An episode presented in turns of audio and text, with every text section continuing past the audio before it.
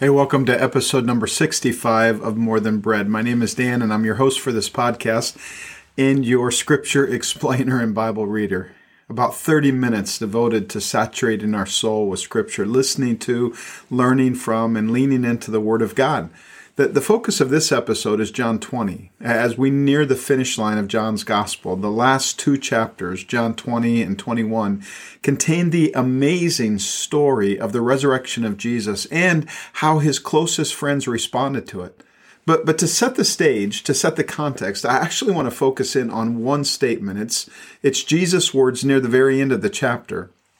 John twenty, twenty-one, when Jesus says to his disciples, "As the Father has sent me, even so, in the same manner, in the same way, I am sending you." In other words, all of this, life with me, all the great teaching you got, the miracles you saw, all these signs and, and statements, and now the cross and the death and resurrection, it's all leading to this. You have a mission. You have a mission. Now, when I say the word missionary, what comes to your mind? If you grew up in my church, you're probably thinking stuff like, well, they leave home, they they go to a different country, they sacrifice, they they have to learn different language, probably wear strange clothes, eat weird food, and tell people about Jesus. Well, one of my childhood heroes was Theda Krieger. She was the first missionary I knew, a woman from Argentina who worked in Argentina with the children of Argentina. And in our little church that I grew up in in South Dakota of seventy-five people, she was our, our main supported missionary. And, and I remember experiencing, to be honest, just a little bit of awe when she would visit us. In our church, missionaries were like the top echelon of Christians. To be a, a missionary was the highest calling a Christian could receive. I mean, Christians were, were down here, and pastors were maybe a little bit above that, kind of in the middle. And then missionaries, they were they were way up here. Missionaries were the elite, the Navy SEALs of the Christian mission. And I'll tell you right now that she was a missionary who, man, she made a difference. Back in nineteen ninety-seven, I had the opportunity to reconnect with her when I went to Argentina to explore the work that God was doing through prayer evangelism. There was a revival taking place there. And, and, and after meeting her again, after that, I, I dug into a bit of her story. Well over two hundred churches were started through her ministry. And she shared the gospel with thousands of kids. She, she really had a heart for children. One of those young kids was a man named Luis Palau, who went on to share the gospel with millions more people. Louis said this about Theda: "She walked in the Spirit, was filled with joy and humility, and she invested herself in my life and my family. Sometimes," he said, "I still wake up at night and hear her voice. You've got to reach more children." Theda died in two thousand eleven. She was one hundred two years old, and she made an amazing impact that I can only hope to match. She was a missionary. But but here's the thing, the interesting thing about Theda: most of her mission took place in her neighborhood or someone else's. She would gather children in her yard. She would sit in someone's kitchen, not, not big crusades, not within the structure of a huge church, not by supernatural, miraculous encounters, but just moments of what we might call ordinary awe. She never really left home. She didn't need to learn a different language. She just loved those around her so well that they met Jesus. She was a front yard missionary. So what if, before we read John twenty, just ask you the question, what if Jesus has called you to be a missionary? I mean, isn't this what Jesus was saying to his disciples in John twenty, twenty through twenty-two? It comes after his death and resurrection. He shows up to commission his followers, give them their marching orders. And it says, when he had said this, he showed them his hands and his side. Then the disciples were glad when they saw the Lord. And Jesus said to them again, "Peace be with you." You're going to hear these words again in a moment. "Peace be with you. As the Father has sent me, even so I am sending you." And when he had said this, he breathed on them and said to them, "Receive the Holy Spirit. As the Father has sent me, even so I'm sending you." In John seventeen, Jesus is praying for his disciples, and he basically says the same thing. We, we read it just a few episodes ago. "Father, my prayer is not that you take them out of the world, but that you protect them from the evil one," he prayed.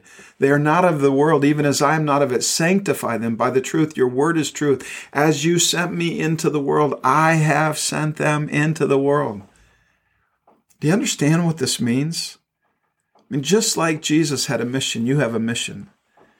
You have a mission. I want to say it again. You have a mission. If you are a Jesus apprentice, you have a mission. Can you just say that to yourself right now, wherever you're at? Whisper it if you're in a crowd. I have a mission. I have a mission. I have a mission. Me, Christ has given me a mission. And listen, don't hear what I'm not saying. Science matters to God, and business matters to God, and family matters to God. But this mission, Christ's mission, is woven throughout every matter. It's woven throughout every calling. Well, what I want you to ask you to do right now is to ask yourself in the quietness of your heart, what or who are you really living for? If if you were to honestly look at where you spend your time, what, what you talk about, what you think about, what you worry about, what drives you, what is your mission in life? Does it matter? Jesus said, as the Father sent me, likewise in the same manner, in the same way, I'm sending you. And in other words, his mission to me is his model for me. His mission forms our mission. What is our mission in life? If, if we are Jesus' apprentices, we should study his mission to understand our mission. For example, in describing his own life mission, Jesus said things like, I came to serve and not to be served. I came for the sick, not for the healthy. I came to seek and to save the lost. I came to preach the good news of the kingdom of God. Paul understood this. Near the end of his life, he would write in Acts twenty twenty-four, but my life is worth nothing to me unless I use it for finishing the work assigned me by the Lord Jesus, the work of telling others the good news about the wonderful grace of God. Sometimes we Jesus followers have this overwhelming sense of burden that the mission Jesus has given us is so stinking hard. How can he expect us to do this? People will ridicule us and hate us and, and maybe, I don't know, ring our doorbells and then run away or call us terrible names like Christian. And Jesus is up in heaven saying, no, no, you don't understand.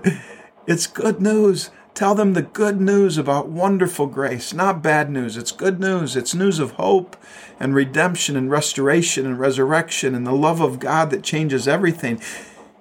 So keep all of that in mind as we read John twenty. I'll be reading in the New Living Translation, John twenty, verse one. Early on Sunday morning, while it was still dark, Mary Magdalene came to the tomb, and she found that the stone had been rolled away from the enter- entrance. She ran and found Simon Peter and the other disciple, the one whom Jesus loved, and she said, they've taken the Lord's body out of the tomb, and we don't know where they have put him. Peter and the other disciple started out for the tomb. They were both running, but the other disciple outran Peter and reached the tomb first. And, and I, I just want to I, I want to take a moment because we're going to get into this in the next episode, but I, I'm setting it up here. Remember, in, in the last episode, the last couple of episodes, we, we talked about failure. We talked about Peter's failure. Remember, Peter's failure was he denied that he even knew Jesus three times before the rooster crowed. And, and going well back before that, I think it was in John thirteen, Jesus predicted, he prophesied. He, he knew that Peter was going to fail. And, and so it's not actually surprising to me that as Peter and the other disciple started out for the tomb, they were both running, but the other disciple outran Peter. You got to be wondering, does Peter really want to see Jesus? Huh. The other disciple outran Peter and reached the tomb first. Verse five, he stooped and looked in and saw the linen wrappings, wrappings lying there, but he didn't go in. In other words, somebody didn't just take the body all wrapped up in the linen that Joseph of Arimathea and Nicodemus had prepared. They, they were unwrapped. The linens that wrapped the body of Jesus were unwrapped. It's just the body that's missing, not, not the whole thing. And, and again, think about Peter's mindset when we see in verse five, he stooped and looked in and saw the linen wrappings lying there, but didn't go in. And then Simon Peter arrived, verse six, and went inside. He also noticed the linen wrappings lying there, while the cloth that had covered Jesus' head was folded up and lying apart from the other wrappings. Then the disciple who had reached the tomb first also went in, and he saw and he believed. For until then, they still hadn't understood the scriptures that said Jesus must rise from the dead. All those scriptures, all those times when Jesus tried to kind of warn them, especially in, in, in chapters fourteen, fifteen, sixteen, and seventeen, all those, they never really understood. You know, Peter said, no, Jesus, you're not going to die. You're going to lead us. You're the king. They never really understood until this moment. Verse ten, then they went home. Mary was standing outside the tomb crying. And as she wept, she stooped and looked in. The other two disciples went home.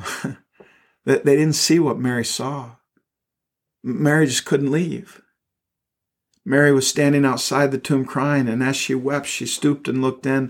Verse twelve, and she saw two white-robed angels, one sitting at the head and the other at the foot of the place where the body of Jesus had been lying. Dear woman, why are you crying? The angels asked her.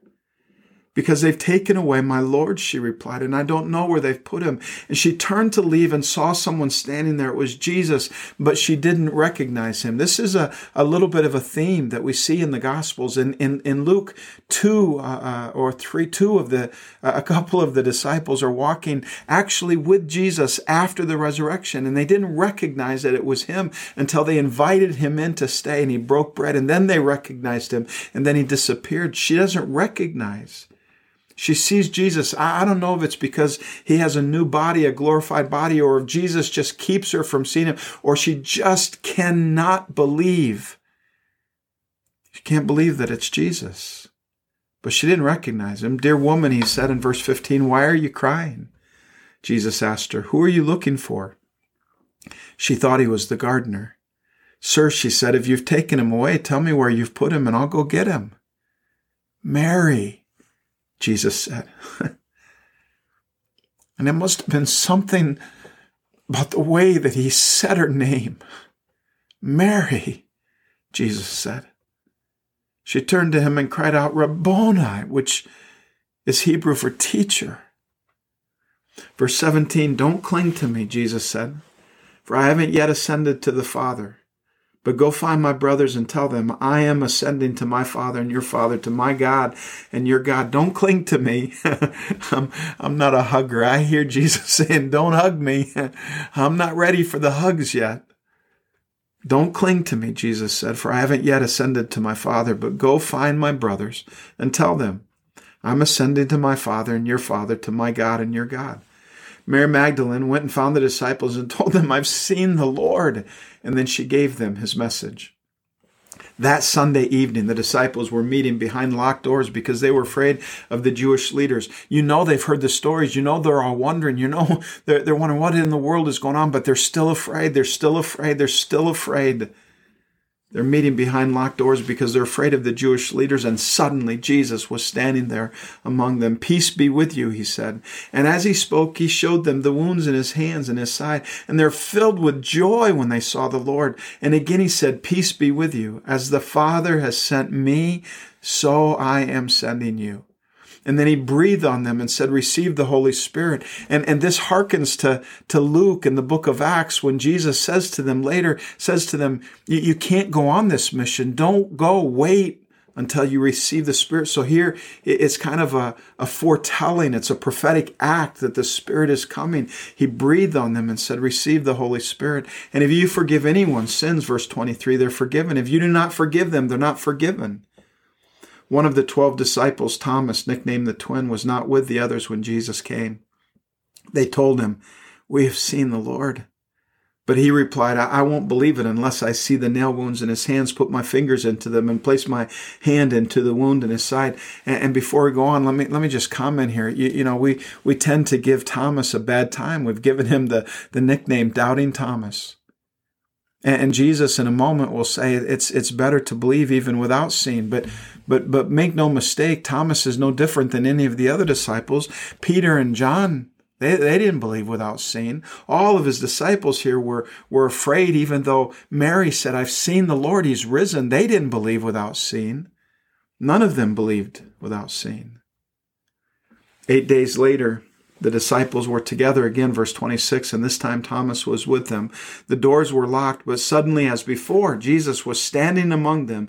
Peace be with you, he said. And and before I go further, I love how C S Lewis describes this. He says it wasn't that Jesus was ghost-like. It, it, it's not like, you know, wispy Jesus now. He's he's he's just a mirage. He's just an image. What what C S Lewis says is the more, the closer we come to our redeemed bodies, when we receive our redeemed bodies, they are more real, not less real than this world. In fact, they're more real, so much more real that that, that the buildings and, and and stuff around, that was more like the the ghost. Jesus could walk through the walls like Like he, he could appear to people, not, not because he was ghost-like, but because he was more real. He was more substantial than anything around them. So he appears amongst them. Again, peace be with you, he said. And then he said, verse twenty-seven, to Thomas, put your finger here and look at my hands. Put your hand into the wound in my side. Don't be faithless, faithless any longer. Believe. My Lord and my God, Thomas exclaimed. And then Jesus told him, you believe because you've seen me. Blessed are those who believe without seeing me. That's all of us. You understand, if you're a, a Jesus apprentice, if you've surrendered your life to him, you, you're in that better than. You're in the blessed part just because of the fact that you have believed without seeing. Blessed are those who believe without seeing me. Verse thirty, the disciples saw Jesus do many other miraculous signs in addition to the ones recorded in this book. But these are written. Here we come to the purpose of the book. We mentioned this all the way in the beginning when we talked about the, the organization of the book into the miraculous signs and the I am statements. Verse thirty-one, but these are written so that you may continue to believe that Jesus is the Messiah, the Son of God, and that by believing in him, you will have life. You will have life by the power of his name. On Friday and Saturday, the disciples are wrestling with a tombstone. They don't know that Jesus at that very moment is in the in the process of turning endings into beginnings and, and making plans to mess up another funeral. I mean, isn't that what we need today? Maybe you're listening to me and that's exactly what you need. You need someone to lead a cheer in the cemetery of your hope. And so what he gives us is Easter. He gives us a, a resurrection revolution. And as I was thinking about this moment, you know, I just thought, here's what I wish. I, I just wish I could get my arms around it, every one of you listening, and just bring you in. And I know that sounds suspiciously like a hug, and I'm I'm not a hugger, so we'll just call it a huddle. I just I want us to huddle up before we run back out into the stadium of life and tell you this is it.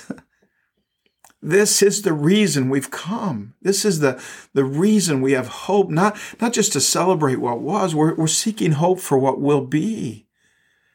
We, we, we come to Jesus. We, we come together to, to dive into the resurrection. We, we even listen to words like this to, to perhaps for a moment revel in again and wallow in it and pour it over our, our heads in celebration. And I know, I, I know there's trouble in the world. Sometimes it seems like death and uncertainty and evil are bringing all that is good to an end.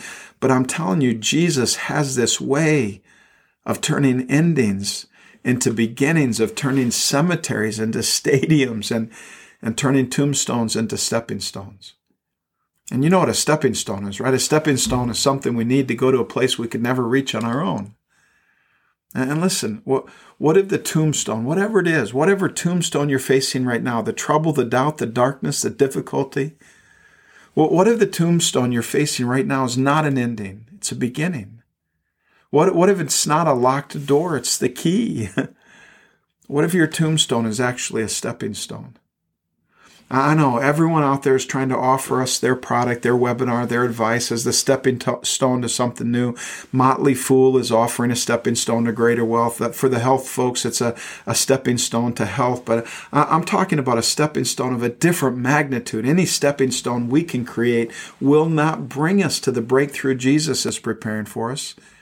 I mean, think about this. From Friday to Sunday, God put the world into a time of transition. It was the greatest transition the world has ever experienced, leading to a breakthrough that nobody could imagine. The resurrection stepping stone changed everything. I mean, what if the same is true of us? What if those tombstones, those hard things, those those troubles, those those characteristics and qualities in you that just need to die, what if they really are God's stepping stone? See, isn't that the message of John twenty? It's the message of Jesus to his closest friends, to Mary and Peter and, and all those gathered, even doubting Thomas. Mark tells us that an angel told the women that Jesus was risen. They obviously don't believe it, except for Mary Magdalene. Peter and John have this strange interplay of racing each other there, but then not going in, not believing, maybe believing. Honestly, it's a shaky faith. But hope, hope is leaking out of the tomb. I mean, not their hope, but the cosmic force of hope, like Paul describes in Romans eight, the groaning of the world longing to catch a glimpse of the glory of God's people. Peter and John went home, but not Mary. We see that in verses eleven through fourteen. Mary stood weeping outside the tomb. And as she wept, she stooped to look into the tomb, and she saw two angels in white sitting where the body of Jesus had lain. They said, "Woman, why are you weeping?" And she said, ah, "They've taken away my Lord. I don't know where they've laid him." And then, and then, having said that, she turned around and saw Jesus standing there. She didn't know that it was Jesus, but she couldn't leave. Mary couldn't leave. She didn't believe, but she couldn't. She couldn't leave. She's drawn to hope, and hope is just, it's leaking out of the tomb, just like the tears are leaking out of her heart. She's not sure about this resurrection stuff, but something is happening. Something is coming alive in her heart. She's weeping. For most of my life, I would have said, I'm, I'm not a weepy guy. And then when I was about twenty-nine, God began to do something in my heart. I called it my year of tears, and I developed this longing to be a man of prayer, a man that God could trust with his glory. Someone God could use, and and the tears started coming. And I'll tell you, more, more than two decades later, I've I've had more seasons of tears. Only not a longing to be used, perhaps more just a longing to be with him. I just I just want to be with Jesus. But then in the last couple of years, even more so in just this last year, the tears come at the strangest of times, over and over and over again.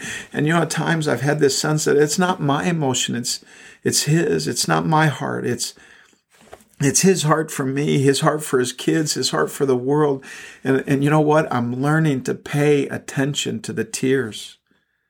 Leonard Sweet describes it this way. He says, whenever you find tears in your eyes, uh, especially unexpected tears, you would do well to pay the closest attention. They're not only telling you something about the secret of who you are, but more often than not, God is speaking to you through them of the mystery of where you have come from and is summoning you, summoning you to where you should go next.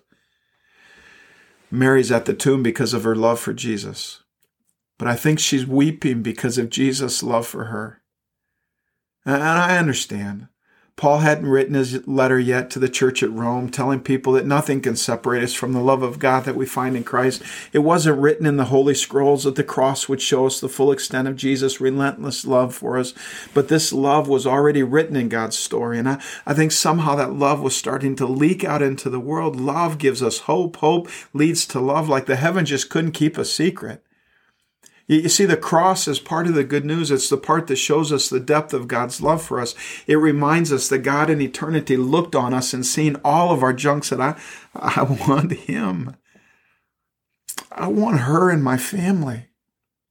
I'll do anything to make sure that they're not left orphans. I'll pay the price. I'll give my life. I'll go to the cross. And listen to me, I'm not saying that Mary realized the full extent of the utterly amazing love of Christ that leads to forgiveness and our adoption into the family of God. But I am saying that the secret of God's love that started leaking out through the cross burst out full go when the tombstone became a stepping stone, because love like that turns endings into beginnings. It turns our lockdowns into breakthroughs. Listen, he, he loves you. I, I don't care who you are or what you've done. I don't care if you, you still don't even believe in Jesus. He, he, he loves you with all his heart. Follow the tears, and if there are no tears, just ask him to soften your heart. Ask him to begin to do a work in your heart, to break your heart out of the tomb. But make no mistake, when he breaks your heart out of the tomb to resurrection power and life and hope and joy, it's not just for you. It's for others. And the more you experience, the more we experience that resurrection power and hope, man, I'm telling you, you will hardly be able to keep from telling others. It's that good. Jesus said to them, "Peace be with you. As the Father has sent me, even so I am sending you." Can you hear his words to you? Even so, I'm sending you. You've heard me say it before so much in John twenty. Let me read it again. Let it just soak into your soul, your heart. I'll read it from the Message paraphrase. Early in the morning on the first day of the week, while it was still dark, Mary Magdalene came to the tomb and saw that the stone was moved away from the entrance. She ran at once to Simon Peter and the other disciple, the one Jesus loved, gasping for breath. They took the master from the tomb. We don't know where they've put him. Peter and the other disciple immediately left for the tomb. They ran neck and neck. The other disciple got to the tomb first, outrunning Peter. Stooping to look in, he saw the pieces of linen cloth lying there, but he didn't go in. Simon Peter arrived after him, entered the tomb, observed the linen clothes, cloths lying there, and the kerchief used to cover his head, not lying with the linen cloths, but separate, neatly folded by itself. Then the other disciple, the one who had gotten there first, went into the tomb, took one look at the evidence, and believed. No one yet knew from the scripture that he had to rise from the dead. The disciples then went back home, but Mary, oh, Mary stood outside the tomb weeping. As she wept, she knelt to look into the tomb, her first look, and she saw two angels sitting there, dressed in white, one at the head, the other at the foot of where Jesus' body had been laid. And they said to her, "Woman, why do you weep?" "They took my master," she said. "I don't know where they put him." And after she said this, she turned away and saw Jesus standing there, but she didn't recognize him. Jesus spoke to her, "Woman, why do you weep? Who are you looking for?" She, thinking that he was the gardener, said, "Sir, if you took him, tell me where you put him so I can care for him." Jesus said, "Mary." And turning to face him, she said in Hebrew, "Rabboni," meaning teacher. Jesus said, "Don't cling to me, for I've not yet ascended to the Father. Go to my brothers and tell them I ascend to, ascend to my Father and your Father, my God and your God." Mary Magdalene went telling the news to the disciples. "I saw the Master," and she told them everything he said to her. Later on that day, the disciples had gathered together, but fearful of the Jews, they had locked all the doors in the house. Jesus entered, stood among them, and said, "Peace to you." And then he showed them his hands and side. The disciples, seeing the Master with their own eyes, were awestruck. Jesus repeated his greeting, "Peace to you. Just as the Father sent me, I send you." Then he took a deep breath and breathed into them, received the Holy Spirit. He said, "If you forgive someone's sins, they're gone for good. If you don't forgive sins, what are you going to do with them?" But Thomas, sometimes called the twin, one of the twelve, was not with them when Jesus came. And the other disciples told him, "We saw the Master." But he said, "Unless I see the nail holes in his hands, put my finger in the nail holes and stick my hand in his side, I won't believe it." Eight days later, his disciples were again in the room. This time Thomas was with them. Jesus came through the locked door, stood among them, and said, "Peace to you." And then he focused his attention on Thomas. "Take your finger and examine my hands. Take your hand and stick it in my side. Don't be unbelieving. Believe." But Thomas said, "My master, my God." Jesus said, "So you believe because you've seen with your own eyes. Even better blessings are in store for those who believe without seeing." Jesus provided far more God-revealing signs than are written down in this book. These are written down so that you will believe that Jesus is the Messiah, the Son of God, and in the act of believing, have real and eternal life in the way he personal, personally revealed it. Let me pray for you.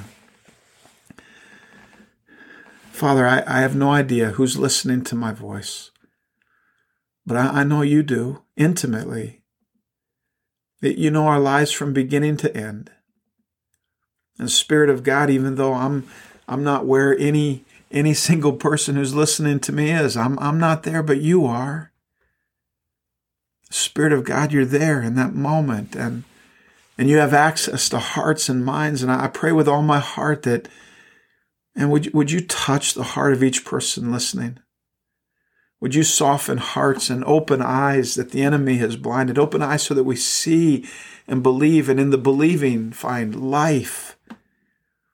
Now, I pray that that whatever trouble any Jesus apprentices are in, that, that you'd give them the hope that this trouble is not forever, that, that even though there's trouble in the world, we don't need to let trouble into our hearts, that, that, that you have this amazing way of turning what seemed to be tombstones into stepping stones. And I pray with all my heart for each and every person, including the, the people listening to me who do not yet believe. Father, I pray that each and every one of us would become missionaries. On mission, sent by you, for you, like you. And all these things we ask in the name of Jesus. Amen.